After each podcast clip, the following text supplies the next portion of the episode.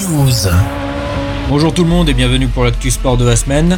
Commençons par du football avec le match amical entre la France et la Côte d'Ivoire qui s'est terminé avec une victoire pour les Bleus grâce au but de Giroud et de Chouameni.